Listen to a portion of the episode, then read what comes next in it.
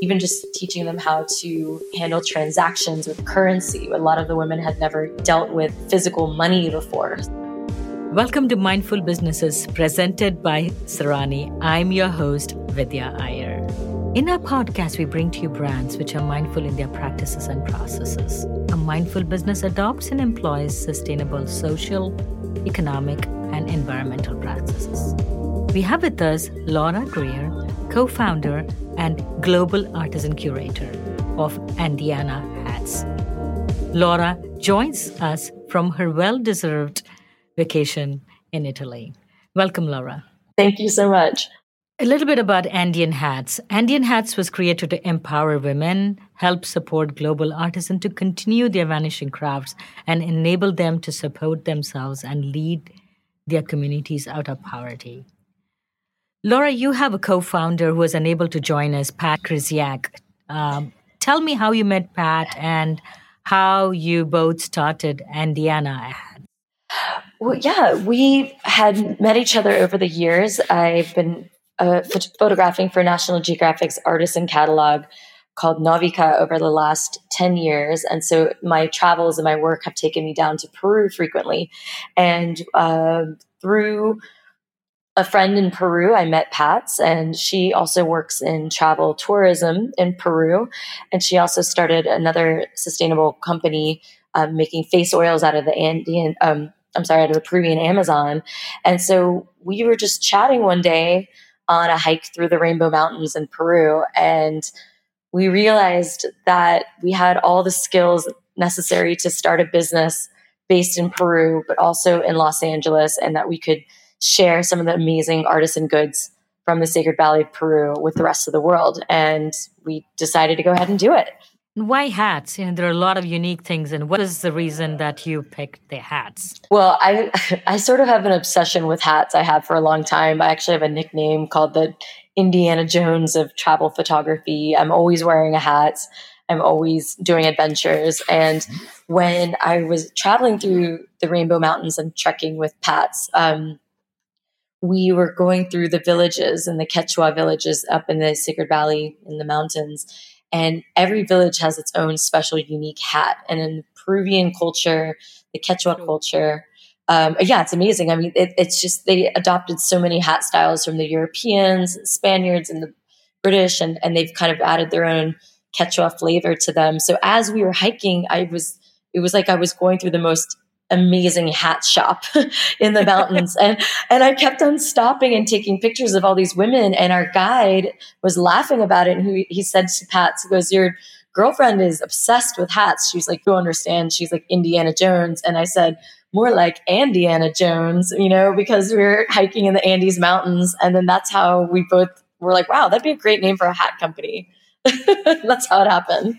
So tell me what exactly Andiana Hats does. You have a very unique business model, a combination of tourism and e-commerce. Would you like to explain that further? Yes. I would love to. For me, all of my passions have kind of been around traveling, whether it's my photography or empowering women. Through working with National Geographic, I've been exposed to artisans that are doing what they like to call vanishing crafts, which are, cultural traditions that would be lost over the centuries if they weren't passed on from generation to generation. So they're trying to preserve that by giving a global marketplace to some of these artisans that are in really, really remote places in the world. We're talking like the long neck tribe in Burma that does a certain weaving, or an ancient flute maker in Bali, or there's all these different amazing artisans that I've been exposed to. So I've really loved the idea of almost discovering these living treasures, and I've always wanted to be sort of a treasure hunter in my life. And then Pat's, my business partner, is really, really passionate about textiles. She's been working in the fashion industry for a while. She's been living in Peru for, I think, 7 years now. She started a business down there exporting face oils from the Amazon. And she also works for Delphine, which is a luxury tour operator company, mainly in the Amazon jungle. So between our skill sets, we're just really, really interested in Peru as a region in general, and all the different beautiful textiles and artisans that are there, our language skills at speaking Spanish, but also just our love of fashion and empowering women. And since the weaving tradition is passed down through the women in the Quechua culture. It was sort of a touch point. Our business was sort of a touch point in all the things that we love to do, from fashion to travel to sustainability, empowering women. It was sort of a win-win for everyone. So you partnered with nonprofit in Ollantaytambo in the Sacred Valley in Peru. I think it's called Awamaki. Tell me about your partnership with them. Awamaki is a fantastic nonprofit. And it was funny because when Pat and I decided to start our business, we were very much wanting to start a for-profit business. We wanted to show that it is possible to do good and be a for-profit business at the same time. But what we did quickly realize was that sort of logistical nightmare it is to do business with women that are, speaking an ancient language that isn't written. It's oral or it's woven. Quechua, they don't have access to computers and the internet, and so just placing an order and getting the hats somehow from their villages to a place where we could ship them out was, sort of the most difficult part about our business. So we knew that we needed to have someone there on the ground managing it. And Awamaki is already based in the Sacred Valley, and they work with multiple communities of Quechua women doing exactly what they're doing with our business, which they are basically being like an agent or a broker with these women that they've built a relationship with and that they build programs for and that they live near and they hike to their village, and they're partnering and connecting them with businesses where their weaving can earn them money. And so we're not the only business that is, hiring, working with together these women to make weavings for us. I know that the Little Market, Lauren Conrad's company, is using them to do knitted baby clothing. And I know that they also make clothing for Awamaki themselves. They have a store in the Sacred Valley. So it's really amazing that the nonprofit has been almost like our Quechua translator. And they've also been, able to have us build trust with the women because they have built a relationship. You can't just be a tourist and just hike up into this village. It's very remote and you don't really have the access. So they provide the access. They also make sure that it's part of fair trade, where the women set their own salaries and their own hours, and they have flexibility and freedom to keep their lifestyles, maintain their lifestyles the way that they always have. And Awamaki is very protective of that. So it's really a fantastic partnership to have somebody there on the ground that knows the women and can help be our liaison between them. So do they have co-ops? How did you bring together these artisans? Or do they just sit in their homes and they make these crafts in their spare time?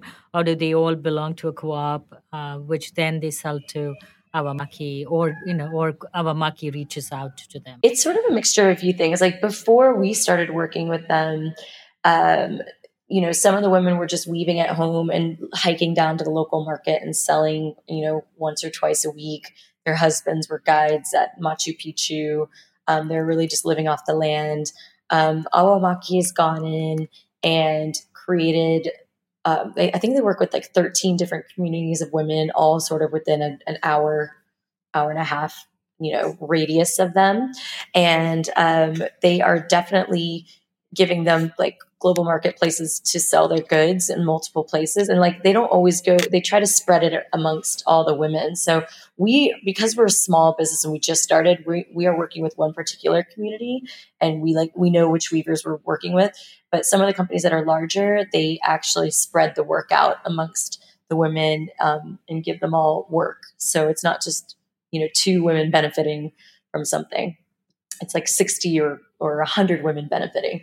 And then all of we all pay into the women's programs. So they have healthcare, and they'll have confidence building and quality control seminars, and, even just teaching them how to handle transactions with currency. A lot of the women had never dealt with physical money before. So it's really amazing that the programs that Awamaki has created to make them, ready to be their own business owners, and hopefully training them beyond working for our business, like down the road, they are now starting their own business and they have the freedom to work with whomever they please. So it's really training them like confidence building and how to be an entrepreneur. So tell me about how Novica features into this. Novica is the marketplace where they give a platform to the crafts which are dying, So how does Novica and Awamaki and Andiana Hats, how do you guys all coordinate? They all seem to be different parts of the same puzzle, but how do you all work together? Well, for me, Novica and National Geographic's catalog, I've had a relationship with them for 10 years. And what they do is they work directly with artisans. They have artisans that they're responsible to get their crafts to their headquarters in Lima, Peru, if they want to be a part of the market. And they have to be approved. They have to be, they have like 5 different badges. One's like eco-friendly or empowering women or, sustainable, or they have different badges that the artisans have to prove they're doing at least one of those things in order to be an accepted artisan by Nat Geo and Novica. But the problem with why they had never carried women's hats before was because of the logistics were really difficult. The Quechua women don't have access to bring their goods to the Lima office. And so when I was meeting these incredible women and photographing them, I had asked Novica directly and said, if I could get these hats to you, would you sell them? Would you have these women as artisans in your catalog? And they said, yes. So that became the first part of the puzzle where I was like, okay, I can get these hats in their catalog, but I now have to figure out how to get the hats to the Lima office. And then that was how, after some research, and I have to give Pat's credit for that because Pat's was the one who first reached out to Awamaki. But we basically knew that we needed somebody on the ground that could go in and place orders and ship it to Lima. And so that was where Awamaki came into the puzzle. Next, going on to your design aspects of your product, there seems to be a sense of spirituality. Is it because it comes from the Sacred Valley, the two things, the intention bands and the chakan, the Andean cross? Is that how you say it? The Chakana. Chakana, sorry. Yes. Yes, the Andean cross. Yes. Well, we knew that we wanted the hats to be different. We want them, what is the reason that we're shipping them all the way from Peru to Los Angeles and worldwide? What makes this hat different?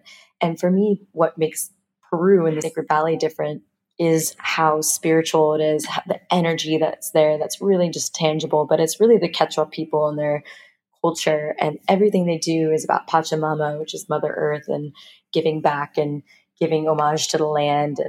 And so it kind of just all fell together organically, because when we were there and trying to decide the designs that we wanted on our hats, we were asking the women, what does this mean? And what is this design? And we started realizing that everything they did had a purpose and an intention, like every color they used and every band and the meanings and how it all had to do about the nature and the gods around them. And so we just really felt like we needed to include that and make that part of the hat. That was what was so energetically special about our hats. Every Andiana hat comes with a band, which is hand-woven by the artisans, and you call them intentions, and they have Quechua names. Could you tell us a little bit about the role of fabrics and textiles in the Andean culture, and why do you have these bands as part of your accessory to the hats? Textiles in the Andean communities, the Quechua culture, are very important because the Quechua language, the ancient Inca language, is actually woven or oral. It is not a written language. And so these traditions and these designs have been passed down for hundreds of years. So we thought it was very important to include different textile designs in all of our hats. And we wanted each of them to have a specific meaning. So we hand chose them and gave all of our intention bands different Quechua names. And the idea is that the customer can decide which intention they want to wear or bring into their day, and they can mix and match them on their hat. So For example, we have 7 different intentions. One of them is called Munai, which in Quechua means love. And it's the first pattern that a mother teaches her daughter to weave, since the weaving is passed down through the women in their culture. And then there's one called Sasha, which is connection. And it's an image of the branches of the tree of life, which they believe connects the 3 spiritual realms through the branches in heaven and the trunk in earth and the roots into the underworld. There's another one that is called Apu, and it's the symbol of the mountain. And Apu in Quechua can either mean God, it can mean mountain, it can mean strength or power. And it's a really interesting word because they really do believe that the mountains are the closest things to gods on earth because they are the closest things to touching the heaven. So every single one of these designs really encompassed the spirituality and the beliefs of the Quechua people, passed down the actual designs of the Inca culture. And we felt that it was the key to making our hats really authentic and really Andean. And talk about the Andean cross. The Chakana has a lot of the Chakana. Yes, I love a lot of meaning to the Andean people. It the source of spirituality and positive energy. Talk about that. Yeah, so I love the Chakana. We decided to create a brooch for the hat, and so here we have these hats, and we have these Quechua meanings that are the intention band that you can, the idea with the intention bands is that you can mix and match them on your hat. So you could actually buy one hat and buy all 7 of our intention bands that you can mix and match and decide to choose a different intention every day you wear it. But then we thought, well, we want to activate that intention. We want to like infuse it with the energy of the person that's wearing it in their daily life into the sacred values. So the Chakana in the Incan culture it actually means bridge, and they believe that it bridges the worlds, like the different spiritual worlds. And so we thought that's a perfect symbol for bridging the person who's wearing the hat to the culture that's making the hat. But then we took it a step further. The Chakana brooch, we had it cut from the Aragonite stone in the Sacred Valley, which is the energetic property of that stone is to ground you into the earth's energy. And so that was really powerful. But the shape of the Chakana is equally as powerful because it is, if you're staring at it or looking at it, it looks sort of like a chunky cross. It's every side has 3 steps, like a 3-stepped pyramid. All of their ruins, like Machu Picchu and different ruins in the Inca empire, all had the 3 steps because they believed in past, present, future, the heavens, earth, and the underworld. They believed in the different steps, basically, of spirituality. And then if you look at the Chakana, it has a hole through it, and that hole is the portal to the unknown. They believe that there are multiple dimensions happening at the same time and that you could travel through to them. And so that portal represents the sun god, but it also represents the unknown dimensions. And then a lot of times when you see a Chakana drawn on paper, you'll see a triangle drawn on the inside of it, and that represents Pachamama or Mother Earth. So basically, when the Spaniards came over in the 1600s and they were forced to sort of believe in Christianity, the Quechua people designed a crucifix that could still maintain all of their gods that they believed in, but in the shape of a cross. And so it was sort of a way to combine the religions in a way that was authentic to them.